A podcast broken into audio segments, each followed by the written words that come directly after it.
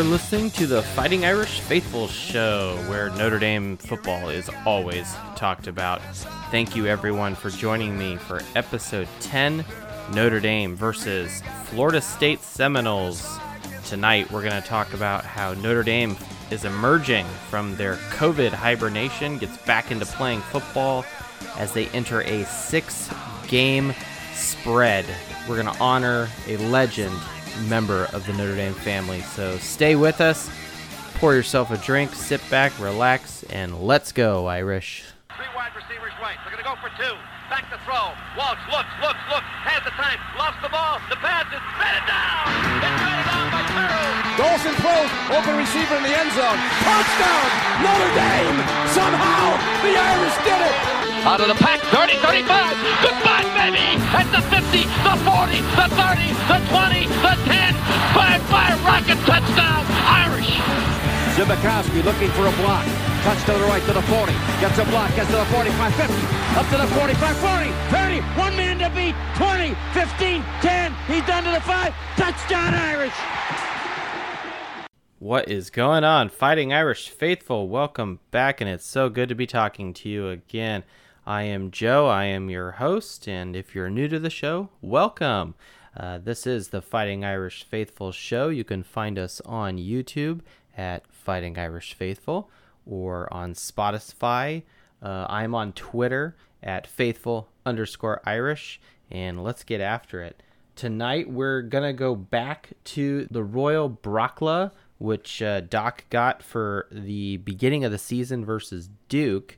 Um, now we won that game. It wasn't a pretty game, but it's almost like Notre Dame is starting the year, starting the season again from scratch. We've been off for two weeks in a row, and uh, it's it's just it feels like the South Florida game was so long ago. I just hate bye weeks, and here with COVID canceling the Wake Forest game and pushing that out into December, it really feels like our last game was so long ago. So, anyway, getting into it right here, one thing that is really interesting to see is that Notre Dame is sitting pretty at 2 and 0 right now and other high profile teams are just falling around them. Oklahoma falling off the mountain, LSU, Texas, you know, you just go down this list, and of course, with the Big Ten and the Pac 12 not playing right now, uh, Notre Dame just has to sit there and just cruise, and uh, they're going to move up in the rankings. So, anyway, uh, this week's intro, of course, was You Really Got Me Now by Van Halen in honor of my favorite guitarist, Mr. Eddie Van Halen, who died this week, uh, October 6th. What would 2020 be without uh, another beloved person in our lives that has passed? So, um, Eddie Van Halen, thank you for delighting me and the world with your musical talent, your different approach to music in general, and just rock and really just a rock and roll legend. So, um, my favorite guitarist, one of my favorite rock bands of all time. I got a cousin who's a huge Van Halen fan. Um, I know he's he's really upset about all this, but um, to Eddie Van Halen, uh, it seemed very appropriate to have you introduce the show this week. So thank you, sir. So Notre Dame is entering a six-game marathon it seems, after the two weeks off. And the good news is that we're going to get a lot of players back. Um, you know, everyone surviving COVID and, and recovering from that. So that is good. And then uh, we had some people with injuries, uh, people like Kyle Hamilton, many of our receivers. So that is going to be really nice. And hopefully, through this next stretch of games, the real, you know, meat and potatoes of the schedule now we're going to see Ian Book emerge more as a pocket passer and have him really step up to the plate in his third season. So the next six games are as follows. We, of course, have Florida State this Saturday, then Louisville, Pittsburgh, Georgia Tech, Clemson at home, and then finish it off at Boston College. Um, one thing that is really I uh, went through and looked at these teams, and Their combined record for all six of them is 9 and 3. The two best teams on this stretch of schedule are Pittsburgh, currently sitting at 3 and 1, and Clemson at 3 and 0. Now, what's also interesting about the night that Notre Dame will play both of those teams, two other events are happening in college football. When Notre Dame and Pitt face, that is going to be the first weekend that the Big Ten will begin their season. And the night that Notre Dame is playing Clemson, that is the, day that the Pac 12 is beginning. So Notre Dame's two biggest games coming up are also coinciding with those events. I found that very interesting. However, this stretch of schedule, other than Clemson, Clemson is the only good team. None of these other five teams in the ACC are ranked right now, and uh, that is dragging our strength schedule down, unfortunately. Of course, if you're a Notre Dame fan, you see Notre Dame versus Florida State, you're like, wow, look at that. Florida State. This is not Florida State of Bobby Bowden. This is not even Florida State of Jimbo Fisher. Florida State was coached last year by Willie Taggart, and uh, he was fired after the ninth game where they lost to Miami last year. So Notre Dame has scheduled this as a night game, but by looking at the numbers, looking at everything that's going on with Florida State, it's honestly making me scratch my head and say, Notre Dame, why are you having this game so late at night against a team that's one and two right now? Florida State is coached by first year head coach Mike Norvell. Mike Norvell was at Memphis his previous uh, three seasons, where he has a career win percentage of 69%. Brian Kelly has a career winning percentage of 71% for his career. And that is also his percentage at Notre Dame. However, Mike Norvell, you know, he got COVID. There was a bunch of turmoil with him and the players, and there was a petition by his players to get him fired before the season even started. You know, there's a lot of a lot of turmoil going on, and they are they are just disorderly chaos right now. Something else that's interesting Notre Dame has a better four year recruiting average. They're sitting at 13.25 over the last four years. Florida State is at 14.3. And what's interesting is as the years have gone on, from 2017 through 2020, Florida State's recruiting average has gone down. In 2017, they were the sixth best from 24 7 composite then 11th in 2018, 18th in 2019, and 22nd in 2020. So they're falling off the mountain. The bloom is certainly off the rose ever since Jimbo Fisher left.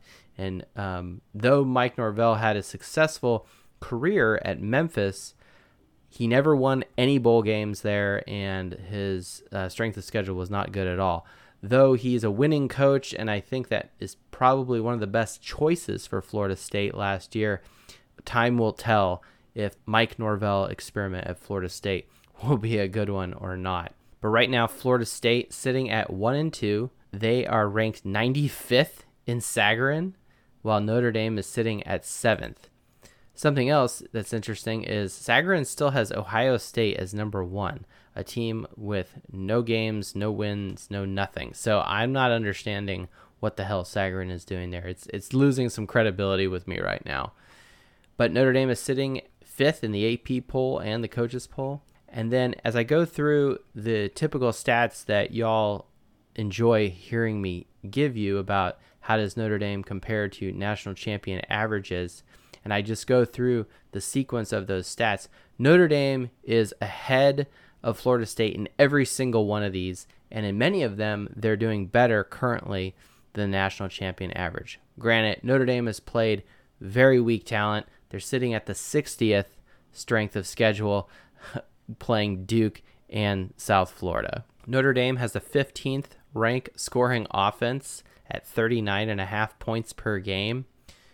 Florida State is 57th in the country with 21.3 points.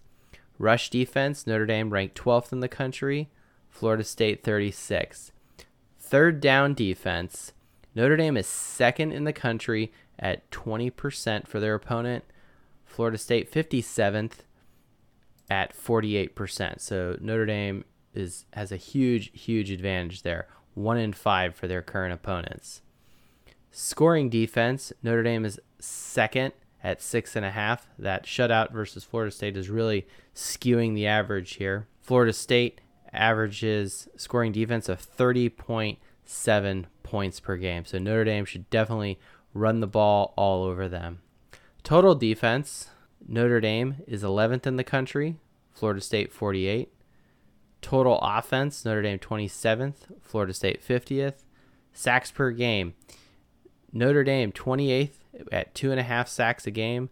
Florida State only has one sack per game, which so that should be really good for Ian Book. Ian Book, you're playing a team that does that has a weaker defense as far as sacks per game than South Florida, so you should have plenty of time to sit in the pocket and to find your receivers that are healthy and that will get open.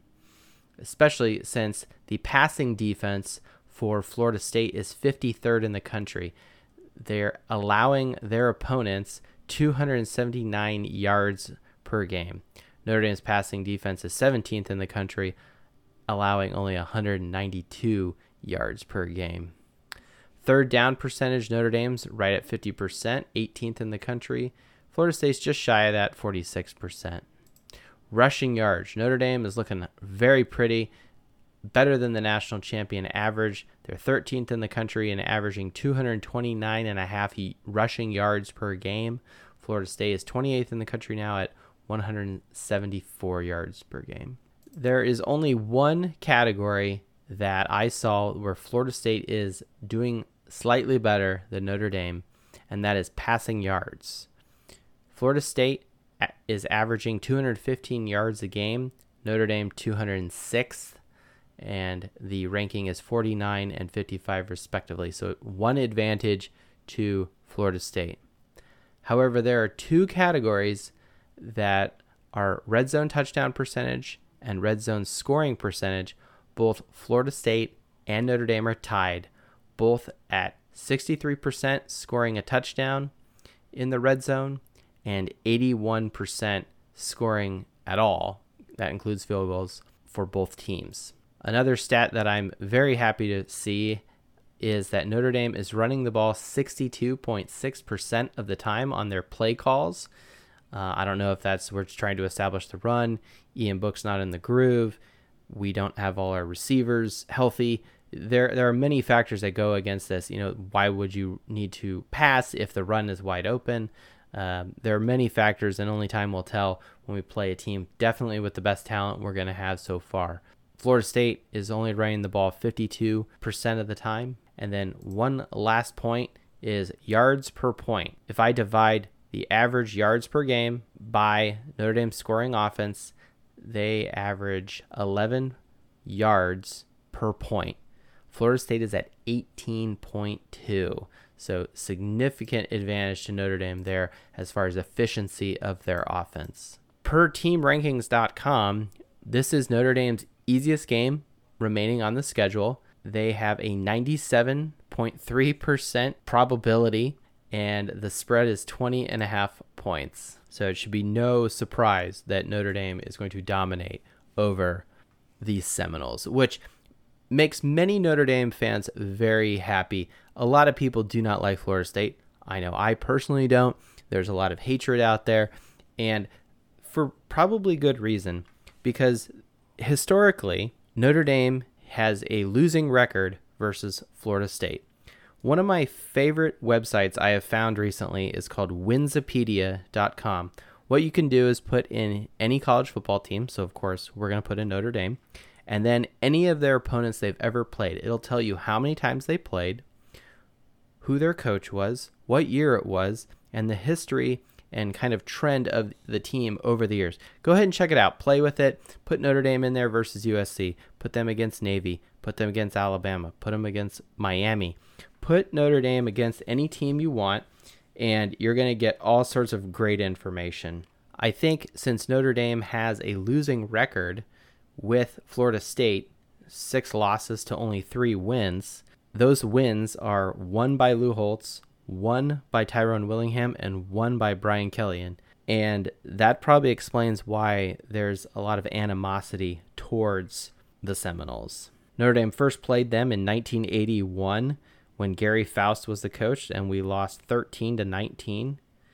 We then, the next time we played was the famous 1993 game where we won 31 24. The next two years we lost in 94 and 95. We won again in 2002 in Tyrone Willingham's first season. But then we got creamed 37 to nothing in 2003. The first two times Brian Kelly played Florida State were both losses. One was the Champ Sports Bowl, and then, of course, the heartbreaking 2014 loss with a controversial offensive pass interference play. Both of those times he was coaching against Jimbo Fisher. But the last time we played them, it was a solid ass kicking. We beat Florida State 42 to 13. It is my hope that Notre Dame will have a similar dominance of play against Florida State. I want to limit Florida State to under 14 points. The national champion averages a scoring defense of 15.7 points. So if we're at 14 or less, I'm going to consider that a solid victory over a team with decent talent. May I have your attention, please? Oh, oh, what's that? This is Tim McCarthy for the Indiana State Police. Oh, we, we, we better listen to this. Hold on. Football fans, after the game, your number one priority is getting home safe and sound. Please drive carefully, stay alert, and keep in mind the bad consequences caused by drinking, then driving. Remember, you'll never find that bluebird of happiness with too many swallows. oh, man. So that was Tim McCarthy. Um, unfortunately, Tim McCarthy, a beloved member of the Notre Dame family, a member of the Indiana State Police, he passed away this past week at the age of 89 years old. He was, Tim McCarthy loved giving his, I guess, little public service announcement right after the 1812 overture and right uh, to remind fans to not drink and drive, to be alert, to be responsible as they drive home. Uh, I remember the first time I heard it as a student, I had no idea what was happening, and I thought it was actually a very serious thing. And then, as you heard there earlier, there was a funny pun at the end, and uh, it just cracked me up. And everyone around me, all the students in my first game, uh, they were just having a riot and just loving it. So um, it became a fun tradition, something to look forward to at the end of the third quarter. Um, and you know, talk about the king of dad jokes right there, right? But uh, yeah, to Tim McCarthy, tonight's toast is definitely going out to you, sir. Uh, may you rest in peace, and the Notre Dame family will miss you. One of my favorite jokes or puns he gave was something to the effect of if you drive hammered, you will get nailed. So uh, that was that was one of the fun uh, memories I have of Notre Dame Stadium, and uh, Tim McCarthy will certainly be missed. So um, that's basically it for this week. I know, really short episode, but we haven't played. Florida State kind of sucks, and there's not a whole lot to dissect from them. They're not a good team. Um, if Notre Dame does not win by and cover the spread of 20, you know, three touchdowns, um, it's it's we've got to take a hard look at the mirror. You know, there's there's no reason why we shouldn't score and win by three touchdowns. Um, it is the doc's birthday next week too, so I got to do a little online shopping here. Um, I got a couple ideas, but if anyone has any ideas of what I can get the doc for her birthday, that's next week. Uh, by all means, comment uh, in uh, on the YouTube channel or send me a Twitter uh, recommendation. Um, I've got a few ideas, so we're not gonna leave it to the last minute here, and I'll be, you know, running around the mall or something. But uh, if you got any ideas, love to hear about it. So uh, I can't afford her a new car or something like that, but you know, something reasonable. So take care, everyone. Uh, enjoy the game, the beginning of the season again. It feels like, and uh, go Irish.